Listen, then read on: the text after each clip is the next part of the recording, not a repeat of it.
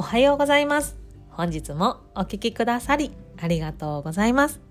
子育てママのためのセルフリバースコーチングをご提供しております。公認心理師の神戸敦子です。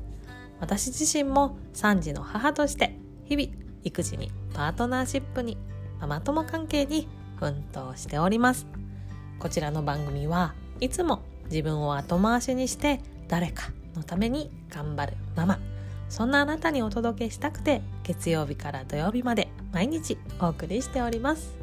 幸せはスキルを合言葉に心理学の知識をベースにあなたがあなたを幸せにしていく。そしてマインドからあなた自身を楽にしていくメソッドをどうぞお受け取りください。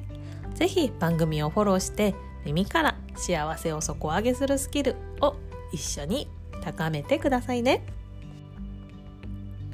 はい今日はですねあなたの幸せを高める3つの質問についてお話しさせていただきます。3つの質問もう早速紹介しちゃいますね。1つ目は朝起きて1分以内にどんな一日にしたい？と自分に問いかけること。2つ目は自分が心と体が喜ぶことって何だろう？っていうこと。そして3つ目が目の前の人を喜ばせるために何をしたらいいだろう。この3つ。詳しく紹介していきますね。でこの3つの質問はですね私が考えたわけではございません。そう。ね先に初めにね最初にちゃんとお伝えしておきたいと思うんですけれどもあの質問家の松田美弘さんっていう方をあなたはご存知でしょうか？シャンパンタワーのね、法則っていうのを聞いたことがあられるんじゃないかなと思います。このポッドキャストでもね、何回か紹介させていただいていますよね。シャンパンタワーっていうのは、グラスがね、ピラミッド状に積んであってその一番上から満たせば全部に順番にね満たっていくけれども4段目からね満たしたら123段目は空っぽなんだよ満たされないよねっていう前提があってでその人間の幸せっていうのは一番上のコップからグラスから満たしていく必要があるんだけれどもそれ一番上のグラスっていうのはたった一人のあなたなんだよっていう法則でございます。詳しくもっと知りたいなっていう方は是非ね Google 先生に ね、シャンパンタワーの法則松田美弘って入れてね調べてもらえればもっと詳しくきちんとね出てくると思うので詳しい説明はそちらに任せさせていただいて今日のお話ちょっと進めさせていただくんですけれども今日ねあの紹介したこの3つの質問っていうのは松田美弘さんがおっしゃっていたことなんですね。で私がポジティブ心理学を学ばせてもらっている場所を運営されている松村あり先生っていうね医学博士の先生ポジティブ心理学を教えていらっしゃる先生がいらっしゃるんですけどもその方と松田美弘さんが対談した内容をですね先日拝見拝聴視聴 することができましてこちらの3つの質問について学ぶことができました。でそのね対談のタイトルっていうのがあなたの幸せをぐんと高める3つの魔法の質問っていうものだったんですけどこの3つの質問実際私もやってみてあ本当やん幸せ度めっちゃ高まるやんっていうことをね最近体感しておりますので今日ねこの場でシェアさせていただいております。一つずつ詳しくお伝えしていきますとまず一つ目ですね。朝起きて1分以内に今日どんな一日にしたいかなっていうふうに自分と話をする。自分に問いかける。これ大事なのは朝起きて1分以内。もう何か始める前。もうねトイレ行く前。ね歯磨きする前に一度最初に考えましょうというふうに先生はあの松並弘さんがおっしゃっておりました。でこのね一つ目のどんな一日にしたい？っていう時に合わせてもう一つ聞くといいよっていうのが今日はどうやって自分を喜ばせるっていうふうに質問をすることだそうです。どんな一日にしたい？って言われたら今日は私ですねあのセッションね初めてお会いするリスナーさんとのセッションがあるのでちょっとすごく時々緊張していたんですけれどもどんな一日にしたいっていうことであその方とすごくね最後はとってもその方とすごく充実した時間を過ごしたいなと最後はもうお互い笑顔でねとっても楽しかったですねっつってそのセッションを終えられたらいいなっていうふうにイメージをしておりました。実際ねそうなったんですよ。ねそうそうやって最後はですねお互いすごく笑顔であの終えることができましてあ願った通りになったなって言って質問力すごいって思ったりもしました。あとはどうやって自分を喜ばせるっていうやつについては最近ちょっと睡眠不足がね続いていたのでちょっとね自分にゆったりする時間をプレゼントしたいなと思ってそのセッションの前にねちょっともう一旦仕事のことも家事のことも忘れて自分だけの時間を取ろうと思ってゆったりすることができました。そうやってね朝のうちにそうやって自分を今日どんな一日にしたいのかって考えたりとかどうやって自分を喜ばせるかって考えるってねすごくこんなに幸せ度が高まるんだっていうことをね実感しております。是非あなたもやってみてください。で2つ目ですね。で2つ目の質問は心と体が喜ぶことは何だろうって自分に問いかけてみる。これは自分が心と体が喜ぶことですね。これはもうどんなことでもよくてそしてねたくさん持っていた方がいいですよって松並博さんおっしゃってたんですけどあのとても私が印象に残ったのはこう小さなことをいっぱい持っておくことが大事ですよと例えばねハワイに行ってのんびりしたら心と体は満たされるとかねディズニーランドに行ってねあの雰囲気を味わえたら私の心と体は満たされるって素晴らしいですよ。もう本当にそうだよねめっちゃいいねってなるけどそれ毎日できないじゃないですか。ねで できてる方もいるかもしれないけれども少なくとも私は毎日はできないんですね。もちろんそのね大きなビッグイベントとして自分の心と体を満たすっていうことももちろん大事なんだけれども普段の生活でできること例えばちょっと空を見上げてみるとかお気に入りのねお香を炊くとかアロマを炊くとか寝る時はねあのほら何でしたっけいい香りのする蒸気でホットアイマスクをねつけるとかねそんな感じでふっと思いついた時に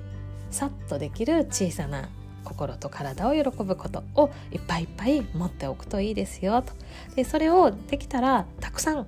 書き出しておくといいですよ。プレジャーリストつってね書き出しておくといいですよって松田美弘さんはおっしゃっておりました。でね毎朝一番にそのプレジャーリストを開いてあじゃあ今日はこれで自分を喜ばせようって選んでいくと習慣になっていきますよっておっしゃっていたので私もプレジャーリスト。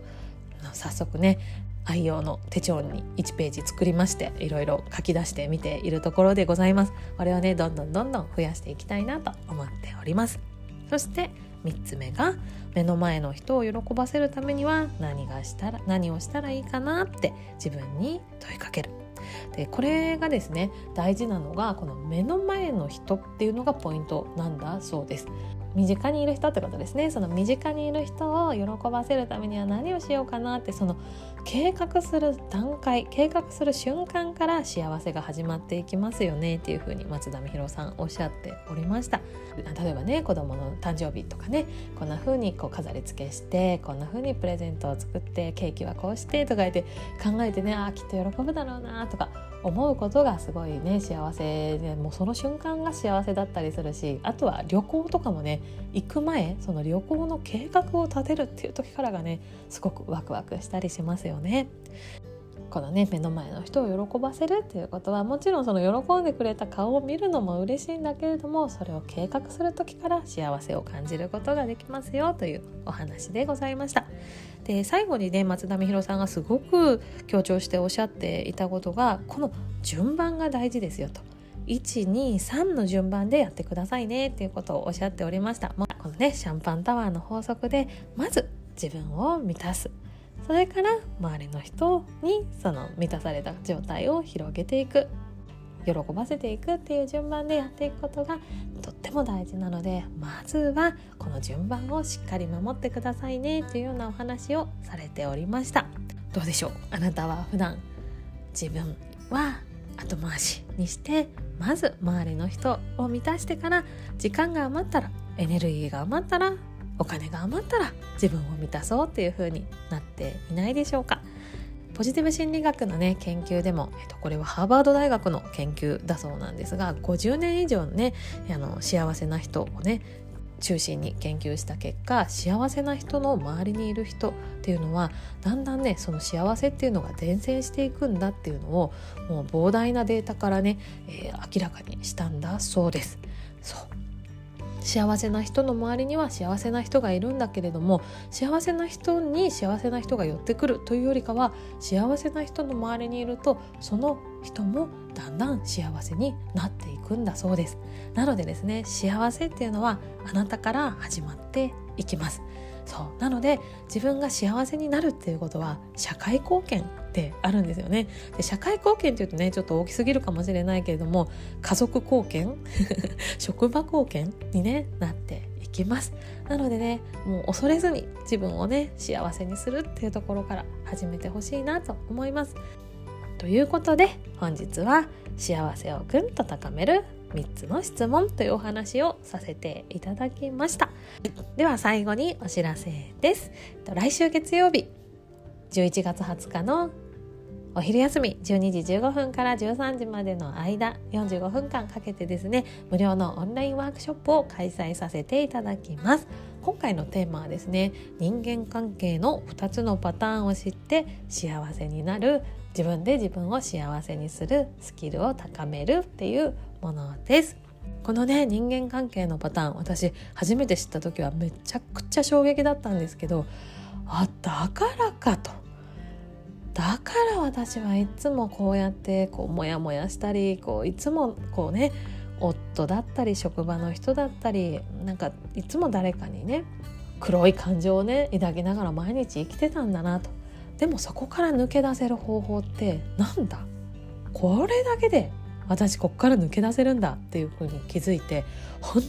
当に目から鱗。でそしてめちゃくちゃ幸福度が高まったんですね。もちろん今でもそのドロドロしたね苦しいなって感じる人間関係にあはまり込んでんなって気づくことがあるんですけどそれに気づいた瞬間にあそうじゃないそうじゃないよしここから抜け出そうって言って抜け出すことができるようになってきました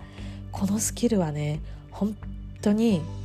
知ってるのと知らないのとではこのこれからのね毎日の幸福度が大きく変わっていくしそして作り上げていく未来も変わっていくっていうふうに思うので是非一人でも多くの人にこのスキルをね身につけてもらいたいなって思うので今回のワークショップのテーマとさせていただきました。でこちらのワークショップはですねお昼休みに開催されますのでどうしてもねお時間合わない方多くいらっしゃるかと思います。なのでそういうあなたはですね是非アーカイブ動画そのワークショップの録画動画をあなたのタイミングでご覧になっていただいてこの人生最強のスキルとは実は私思ってるんですけどもそのスキルをねインプットしてもらえたらなと思っております。こちらのワークショップにお申し込みいただいた方には全員にも参加された方にもされてない方にもこのワークショップの録画動画をですね翌日までにお届けいたしますので是非そちらご活用ください。